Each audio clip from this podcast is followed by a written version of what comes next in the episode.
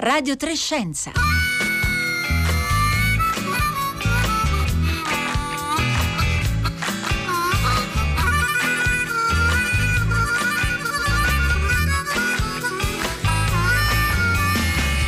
6 gennaio 2020, buongiorno, buongiorno da Paolo Conte e da tutta la squadra di Radio Trescenza. Oggi al lavoro i curatori Rossella Panarese e Marco Motta, la regista Costanza Confessore, la redazione di Roberta Fulci, l'assistenza tecnica di Paola Brai. Oggi a Radio Trescenza succedono due cose. La prima è che oggi soffiamo 17 candeline, perché il nostro programma debuttò proprio il giorno dell'Epifania del 2003 e quindi ci manca solo un anno per diventare maggiore minorenni. La seconda cosa è che oggi continuiamo la serie di puntate cominciate la scorsa settimana in cui raccontiamo gli sviluppi di alcuni ambiti della ricerca scientifica nel corso degli ultimi 20 anni. Dopo eh, l'astrofisica e la fisica delle particelle, oggi esploreremo gli sviluppi di una disciplina che negli ultimi due decenni ha conosciuto una rapidissima evoluzione grazie a nuove e fruttuose ricerche ricerche sul campo, ma anche grazie a nuove tecniche e metodi di indagine. Stiamo parlando della paleoantropologia che negli ultimi vent'anni ci ha restituito un quadro sempre più articolato e complesso dell'origine dell'umanità.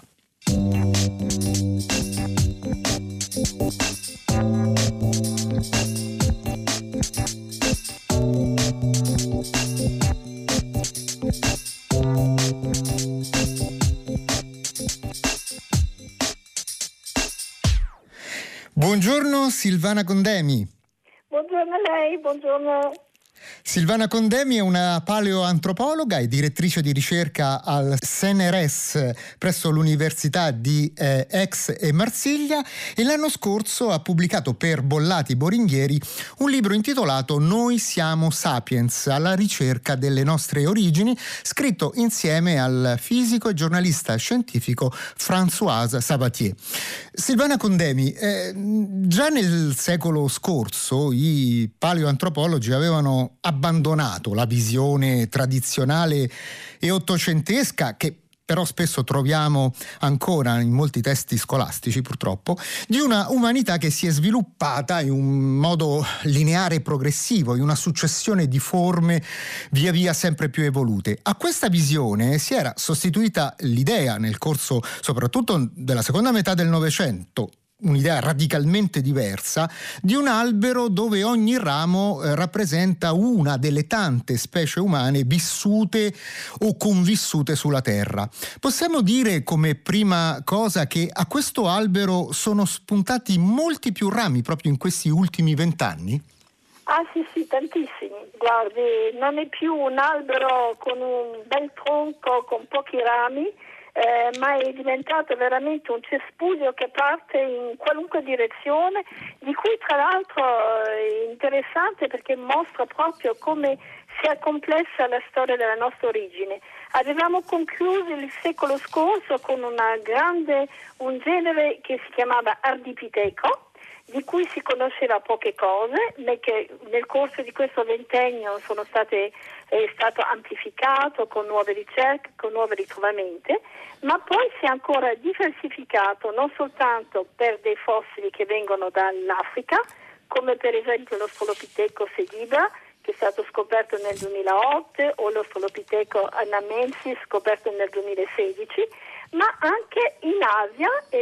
sono successe delle cose importantissime, in particolare una grande scoperta nel 2004 che è stato qualcosa di abbastanza strabiliante per tutti quanti, è la scoperta di questo famoso Homo florensis,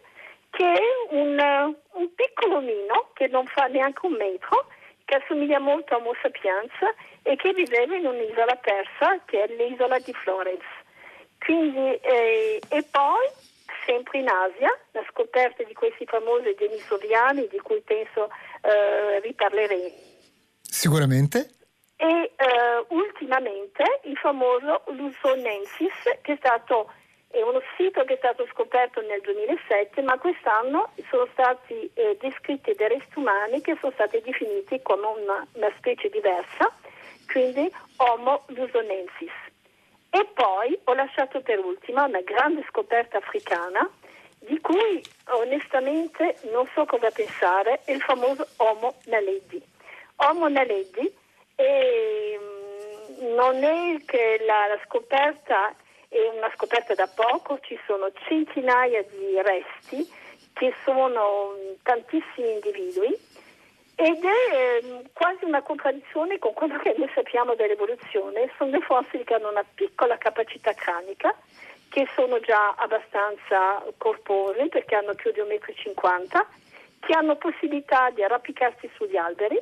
e che sono bipedi. E questa scoperta, che è una scoperta proprio fatta, la prima grande scoperta nel 2013, poi ci sono state altre scoperte nel 2017,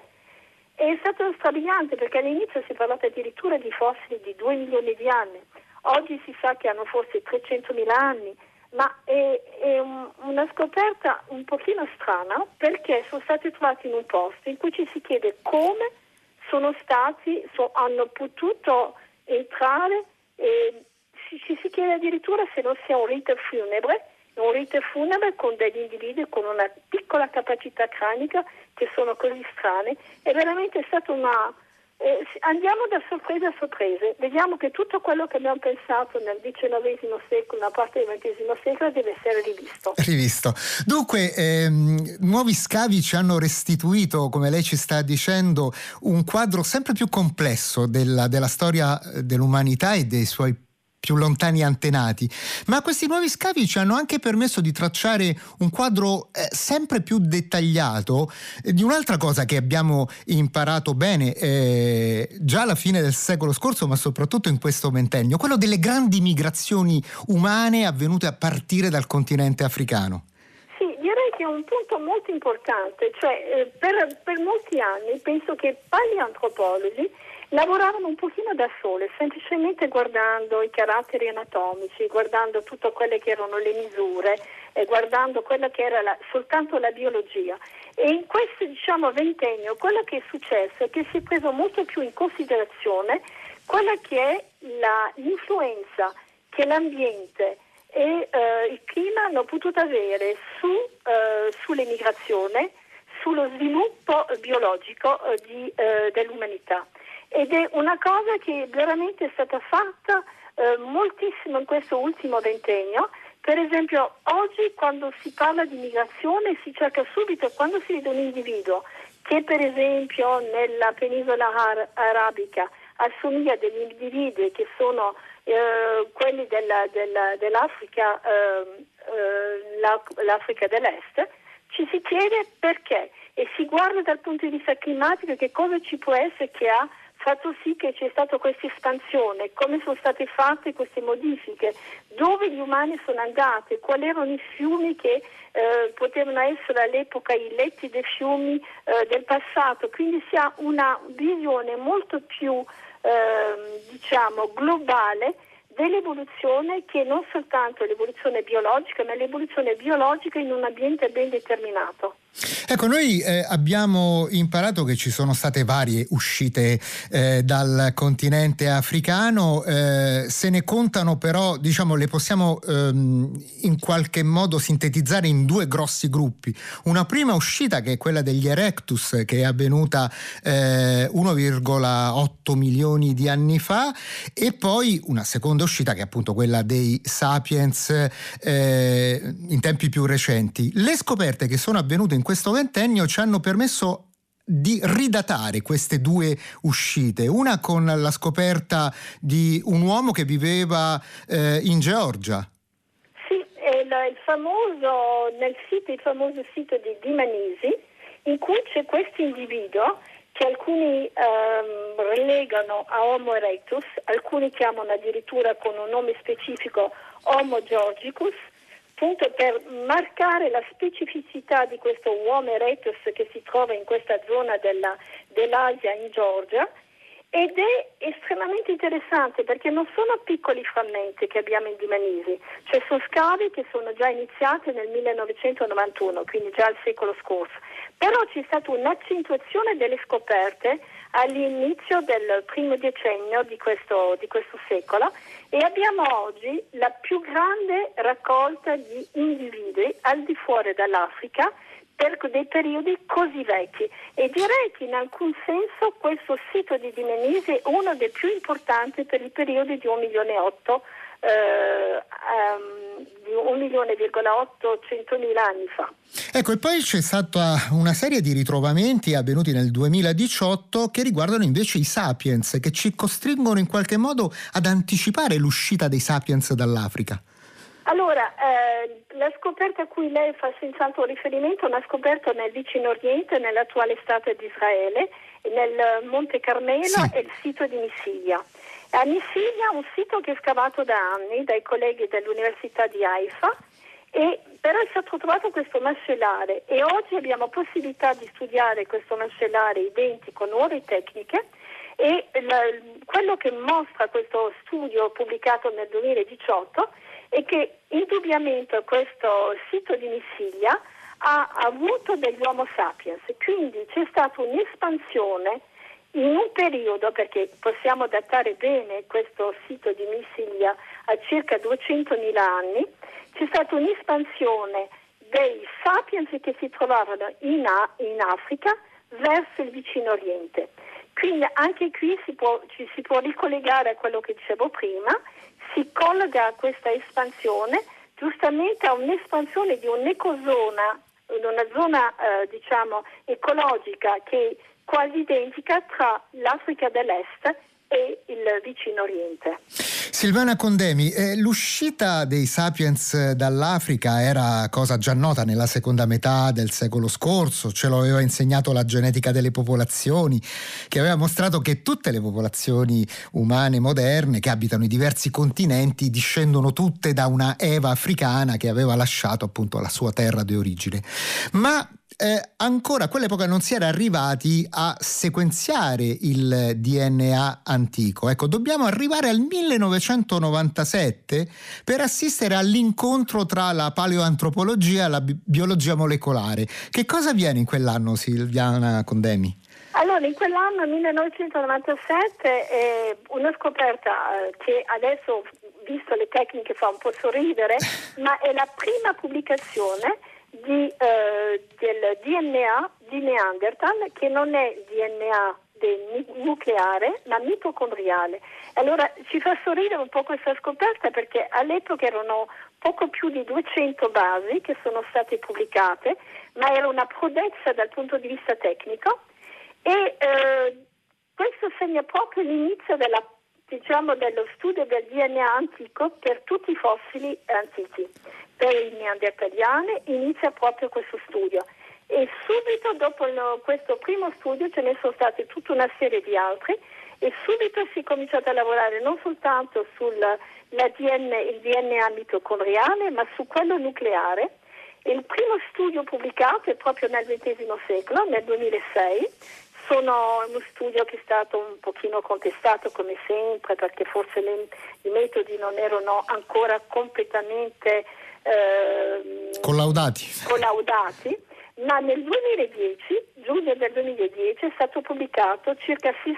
60% del genoma del neandertaliano e è stata veramente una, una cosa eccezionale per due motivi. Uno perché dal punto di vista di prodezza, eh, diciamo, pensi, più di 3 miliardi di basi sono state pubblicate,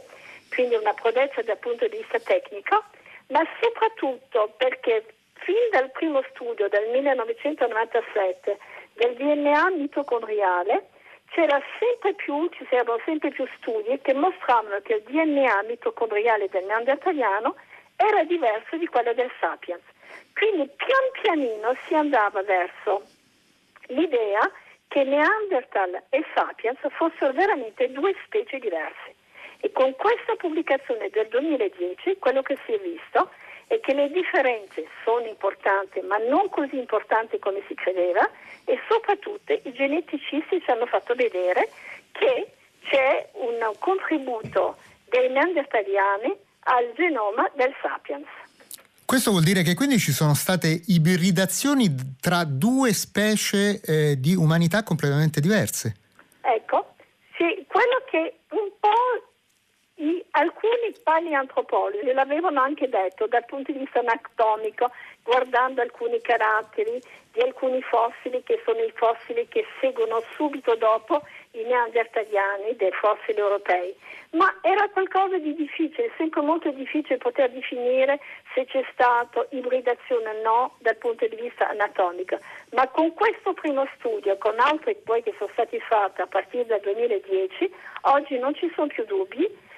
ci sono stati incontri tra l'uomo di Neanderthal e i Sapiens quando questo Sapiens è uscito dall'Africa. Ecco Silvana Condemmi, però la biologia molecolare ci ha permesso anche di conoscere una terza umanità che si trovava nell'Asia centrale, lì dove appunto convivevano neandertaliani e Sapiens ed è eh, praticamente un'umanità che, di, di, cui proprio ci sfuggono i caratteri eh, che possiamo ricavare ad esempio da uno scheletro. Abbiamo pochissimi eh, reperti, una falange, un dente, ma da qui i biologi molecolari e voi paleoantropologi siete riusciti a trovare una terza specie umana che viveva appunto nell'Asia centrale. Allora, questa è la famosa specie, il famoso Denisova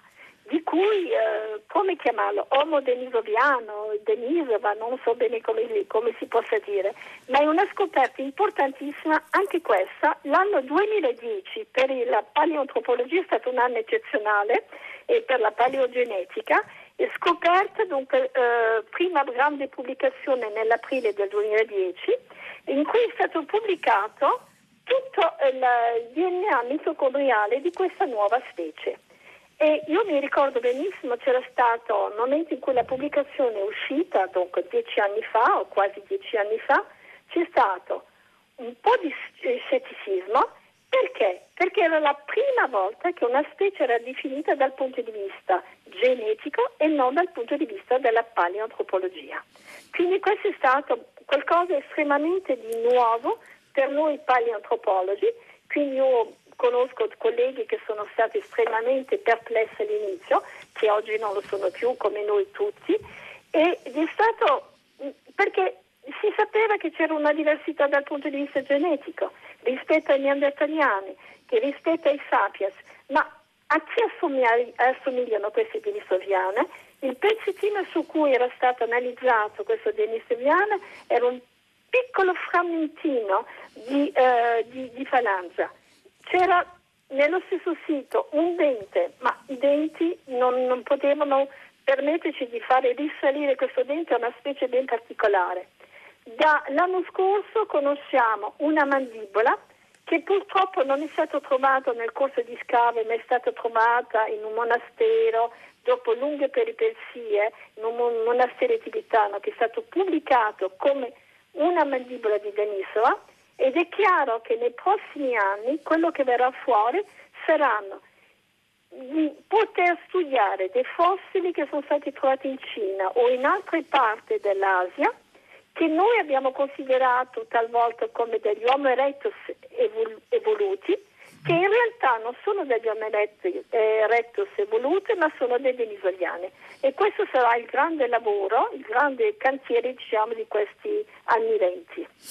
Fino eh, a qualche anno fa, Silvana Condè, mi sembrava che l'ipotesi di un'origine africana recente della nostra specie fosse ormai accertata, diciamo, al di là di ogni ragionevole dubbio. Però ehm, anche qui negli ultimi tempi le cose si sono andate un po' complicando. Sono stati trovati eh, reperti in diverse aree del continente africano che hanno messo in, in, in discussione, in dubbio, quella che era sempre stata considerata la culla di Homo sapiens, eh, contesa tra Sudafrica e Africa orientale. E addirittura si è parlato addirittura del fatto che forse c'è stata più di una culla per i sapiens, sempre all'interno dell'Africa. Perché per anni, cioè, penso che tutti quanti erano d'accordo per dire i fossili e Homo sapiens è uscito dall'Africa, dall'Africa dell'Est ed è in Africa dell'Est, o forse un pochino con l'Africa del Sud, che c'era questa, questa origine, questa culla dell'Homo sapiens. In realtà le cose sono molto complesse e lui si è visto benissimo con uno studio pubblicato nel 2017 su un sito dell'Africa del Nord che si chiama Jebel Rud.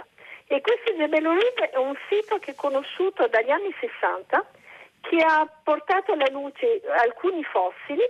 che sono stati già studiati per tanto tempo, ma gli ultimi studi che sono stati fatti su questi fossili di Jebel Rud, compreso l'ultimo che è stato trovato un paio di anni fa, ha mostrato che sono dei sapiens arcaici. E la cosa più importante eh, legata a questo sito di Jebel Rud è che ci sono state delle nuove datazioni del sito, degli strumenti che sono associati con i fossili e grande sorpresa si è visto che questo sito non aveva 150.000 anni come si pensava, ma ne aveva più di 300. E quindi possiamo dire oggi che ci sono degli Homo sapiens nell'Africa del Nord e sono questi Homo sapiens circa di 300.000 anni fa, quindi alcuni di questi Homo sapiens sono più vecchi di quelli che conoscevamo nell'Africa dell'Est e nell'Africa del Sud. Quindi l'idea di questa specie eh, sapiens, che era una specie ri- di cui la ripartizione era su tutta l'Africa, è una specie che prima di espandersi fuori dall'Africa si è eh, incrociata all'interno dell'Africa con tutte le sottopopolazioni africane. E questo ha indotto eh, molti ricercatori a concludere che l'evoluzione umana in Africa sia stata multiregionale e quindi si va a recuperare un paradigma interpretativo della storia dell'umanità che sembrava invece essere tramontato agli inizi degli anni 90 del secolo scorso. Sì, eh, bisogna vedere, lei ha citato poco tempo fa, eh, qualche minuto fa, la storia dell'Eva africana, quando sono iniziati gli studi negli anni 80 del secolo scorso della variabilità genetica dell'umanità, eh, sapiens, quello che si è visto, si è visto che la variabilità umana eh, di noi sapiens non è così grande, è molto più accentuata all'interno dell'Africa che, eh, che all'esterno dell'Africa. E quindi si, dagli anni 80 si dice che questa poca variabilità che c'è è dovuta al fatto che i sapiens che hanno popolato l'Asia e l'Europa vengono da un gruppo di sapiens che erano in Africa dell'Est, da cui anche l'idea che la culla fosse l'Africa dell'Est. Mm-hmm. In realtà è vero che il popolamento dei sapiens in Europa e in Asia è stato fatto a partire da una piccola massa di sapiens che vengono dal, dal, dall'Africa dell'Est, ma all'interno dell'Africa c'è stato un miscuglio di diverse sottopopolazioni ed è per quello che la variabilità africana è molto più importante. Quindi l'Africa è un continente molto grande, con dei climi diversi, con dei fiumi, con delle barriere geografiche, quindi ci sono stati alcuni periodi in cui alcune di queste sottopopolazioni, di queste, so, queste popolazioni sono state un pochino isolate, poi si sono state eh, si sono ritrovate con popolazioni eh, che, non, che, erano eh, un pochino più lontane. Quindi l'insieme fa sì che l'Africa ha avuto una, una diciamo, un miscuglio all'interno dell'Africa e, no, e non con l'esterno dell'Europa o dell'Asia. Silvana Condemi, anche lo studio degli strumenti litici eh, sta riscrivendo in questi anni pagine importanti della storia eh, dell'umanità e anche dei nostri più eh, lontani eh, antenati. Guardi, eh, non vorrei dare l'impressione come paleoantropologa di non interessarmi alla cultura di cui emerge questa, che emerge dai fossili. Ci sono state delle, delle scoperte importanti anche da questo punto di vista. Un, direi che una, una prima eh, pubblicazione importante proprio del 2011 è stata di strumenti litici trovati nella penisola arabica. Perché per molto tempo si è pensato che queste diverse uscite dall'Africa di Homo sapiens si, erano sempre uscite dall'Africa dell'Est verso il Levante e che avevamo un'idea della penisola arabica un po' come la vediamo oggi, un po' completamente arida, che è una, una terra un po' inospitale per poter viverci, ma eh, studi hanno mostrato che ci sono diversi siti e ci sono state, sono state pubblicate delle industrie litiche che hanno messo in evidenza uno, che la, la, penisola arabica è stata una delle vie di penetrazione per andare verso l'interno più profondo dell'Asia e due, che ci sono stati dei strumenti estremamente importanti. Secondo punto, sempre sugli strumenti, ha permesso di mettere in evidenza che il popolamento dell'Australia è un popolamento molto vecchio, almeno di 65.000 anni fa, c'erano già dei sapiens in Australia. E poi abbiamo anche delle industrie eh, in Cina che mostrano comunque che ci sono state proprio delle uscite molto molto vecchie. Ma non bisogna dimenticare le prime industrie perché anche qui una grande scoperta di 2015, quindi di quest'ultimo ventennio, è stata la scoperta di strumenti litici che sono di più di 3 milioni di anni fa, esattamente 3 milioni e 400 mila anni fa, quindi in un'epoca in cui noi paleoantropologi non abbiamo ancora trovato questi famosi uh, individui che leghiamo al genere Homo. Quindi dei strumenti che, che leghiamo con agli ostroblepiteci. Addirittura, quindi erano loro eh, già in grado praticamente di costruire strumenti litici. Ci sono due possibilità, o c'erano già dei fossili che, leghiamo, eh, che potremmo legare al genere Homo, che non abbiamo ancora trovato, che sono quindi vecchie di più di 3 milioni di anni, ma che non abbiamo trovate, oppure bisogna ammettere che questi ostrofolpiteci che hanno vissuto per molto tempo avevano anche un'industria litica e oggi è l'ipotesi più probabile. Quali saranno secondo lei i passi più importanti che la paleoantropologia potrà fare nel prossimo decennio? Se riesce a dircelo nell'arco di un minuto. Guarda, nell'arco di un minuto io direi forse le grandi scoperte verranno fuori dall'Asia, l'Asia che per molto tempo eh, è stato un pochino messo da parte per queste magnifiche scoperte del, che sono state fatte in, eh, in, eh, in, Africa. E poi un'altra cosa importantissima è che eh, vediamo che le cose sono molto più complesse di come le abbiamo immaginato. Non ci sono state delle stesure molto rapide, non c'è stata una bipedia che tutto un colpo emerge in un solo ramo, in un solo individuo, in un solo genere, ma ci sono state diverse bipedie, sono dei processi molto lenti, non ci sono state delle rivoluzioni eh, diciamo eh, cognitive, ci sono stati dei processi molto lenti che hanno portato a quello che sono le rivoluzioni che conosciamo con i neandertaliani, con i sapiens, queste rivoluzioni cognitive. E poi ci sono stati anche dei processi molto molto lunghi eh, su, eh, per esempio, non si parla più di rivoluzione neolitica, ma si, ci si rende conto, sono processi che sono iniziati 20.000 anni prima. Quindi penso che ci saranno grandi scoperte nei prossimi anni che verranno dal, dall'Asia e forse eh, anche dal punto di vista delle delle scoperte culturali. Io la ringrazio Silvana Condemi, ricordo che Silvana Condemi è paleoantropologa all'Università di Aix e Marsiglia, è coautrice del saggio Noi siamo sapiens alla ricerca delle nostre origini, pubblicato da Bollati Boringhieri nel 2019 e presso la stessa casa editrice eh, Silvana Condemi ha pubblicato nel 2018, sempre insieme a François Savatier, un altro saggio intitolato Caro Neanderthal. Radio Trescenza finisce qui, ma torna ovviamente domani alle 11.30. A tutti un saluto da parte di Paolo Conte.